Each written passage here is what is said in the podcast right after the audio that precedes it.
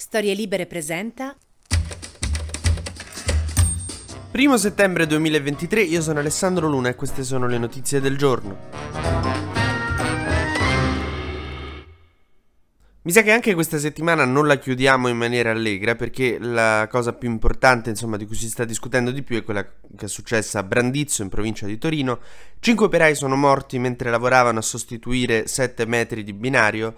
Sono stati travolti da un treno che non si capisce bene perché, eh, insomma, perché si sono trovati in quella situazione, perché tutte le norme di sicurezza dicono che deve avere la certezza che non passerà più nessun treno prima di sostituire una rotaia e invece qualcosa è andato storto.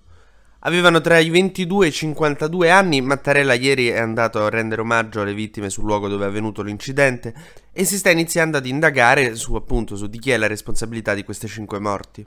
Ora, uno di questi 5 operai aveva pubblicato su TikTok una cosa ironica perché a un certo punto saldando tipo una ferrovia gli era uscito fuori un crocifisso, sai, una di quelle cose. Tipo tua nonna che dice di aver visto la faccia di Lady Diana nello yogurt. Ecco, la cosa grave è che un certo numero di giornali che si tengono seri stanno pubblicando questa cosa come se fosse una notizia, mancando di rispetto alla vittima. E denotando un livello del giornalismo che è abbastanza... Cioè, non lo so, molti giornali mi ricordano i bambini scemi in classe, no? Che quando uno fa una cacata gli altri sono subito pronti a ricopiarlo e andargli dietro. Cioè, so, anche Prigozin, l'anagramma del nome è Rogi Pizn, però questo non mi dice nulla, cioè, non ci scriverei un pezzo.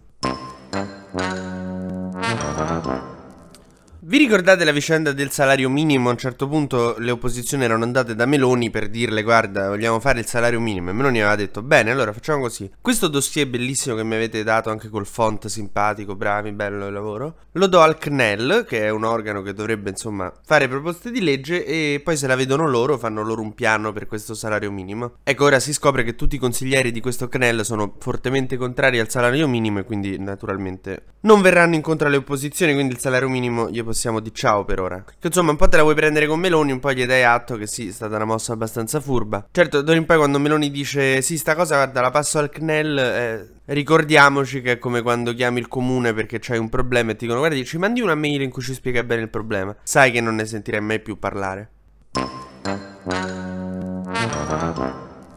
Mentre ieri è stata una giornata di grande fermento internazionale perché al Festival del Cinema di Venezia, alla mostra del cinema di Venezia, c'era Nancy Pelosi, l'ex speaker della Camera americana e figura importantissima del Partito Democratico americano che ha dato un'intervista un po' a tutti i giornali. Praticamente la cosa scioccante è che ha detto che Meloni in realtà non è manco così male dal punto di vista della politica estera, ma ha dei problemi con i diritti LGBT, che mi ha ricordato un po' come quando vuoi far uscire un'amica tua con un tuo amico, no? Tipo glielo presenti, dici, ah, è un ragazzo super tranquillo, carinissimo, c'ha sto piccolo problema con gli ebrei, è convinto che siano dietro a tutto. Però a parte que- cioè, superato quello scoglio, poi è super piacevole parlarci. E poi ha detto ai giornalisti che quella contro Trump, perché già dà per scontato che Trump vincerà le primarie Sarà una battaglia per la democrazia. A me questa cosa preoccupa molto perché storicamente, da quello che io ho potuto comprendere negli anni della mia vita, la sinistra vince soltanto quando non basa la sua campagna elettorale sul fatto che dall'altra parte ci sono quelli brutti, sporchi e cattivi. Generalmente poi vincono brutti, sporchi e cattivi.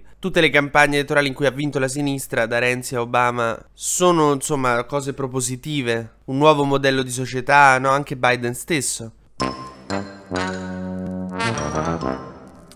Mentre chiamate la maestra, Xi Jinping e il presidente indiano Modi non si parlano più. Che succede? Vabbè, la, la, Cina ha diffuso una cartina per gli uffici pubblici e per le scuole che rappresenta quello che secondo Xi Jinping è la Cina. C'era questo piccolo dettaglio che in India hanno notato che c'era parte dell'India dentro sta Cina. Per cui il presidente indiano Modi si è un po' incazzato e dice scusami. È come se io mando le cartoline di Natale con eh, che abbraccio tua moglie facendo finta che è la mia famiglia. Cioè. E quindi che è successo? Che adesso l'India presiederà il G20 e Xi Jinping ha deciso di non andarci. Praticamente stanno a fargli offesi.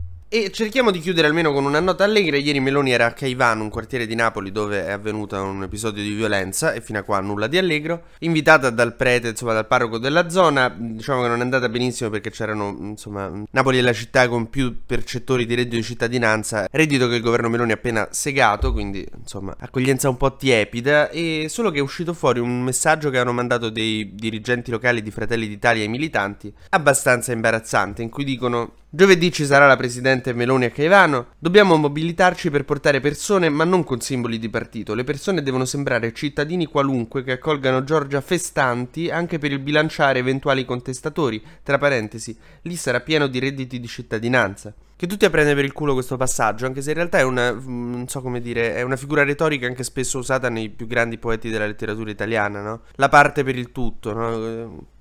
Una figura retorica interessante. E soprattutto questo messaggio diceva: non, non, fatelo girare, mi raccomando, ai giornalisti. Che vabbè, allora vuol dire che sei. Cioè, problemi interni a Fratelli d'Italia, però vabbè. TG Luna torna la prossima settimana, sempre dal lunedì al venerdì e sempre tra le 12 e le 13.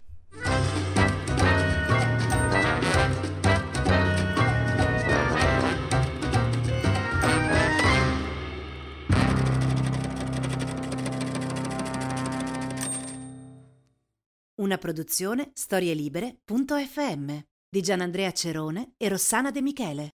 Coordinamento editoriale Guido Guenci.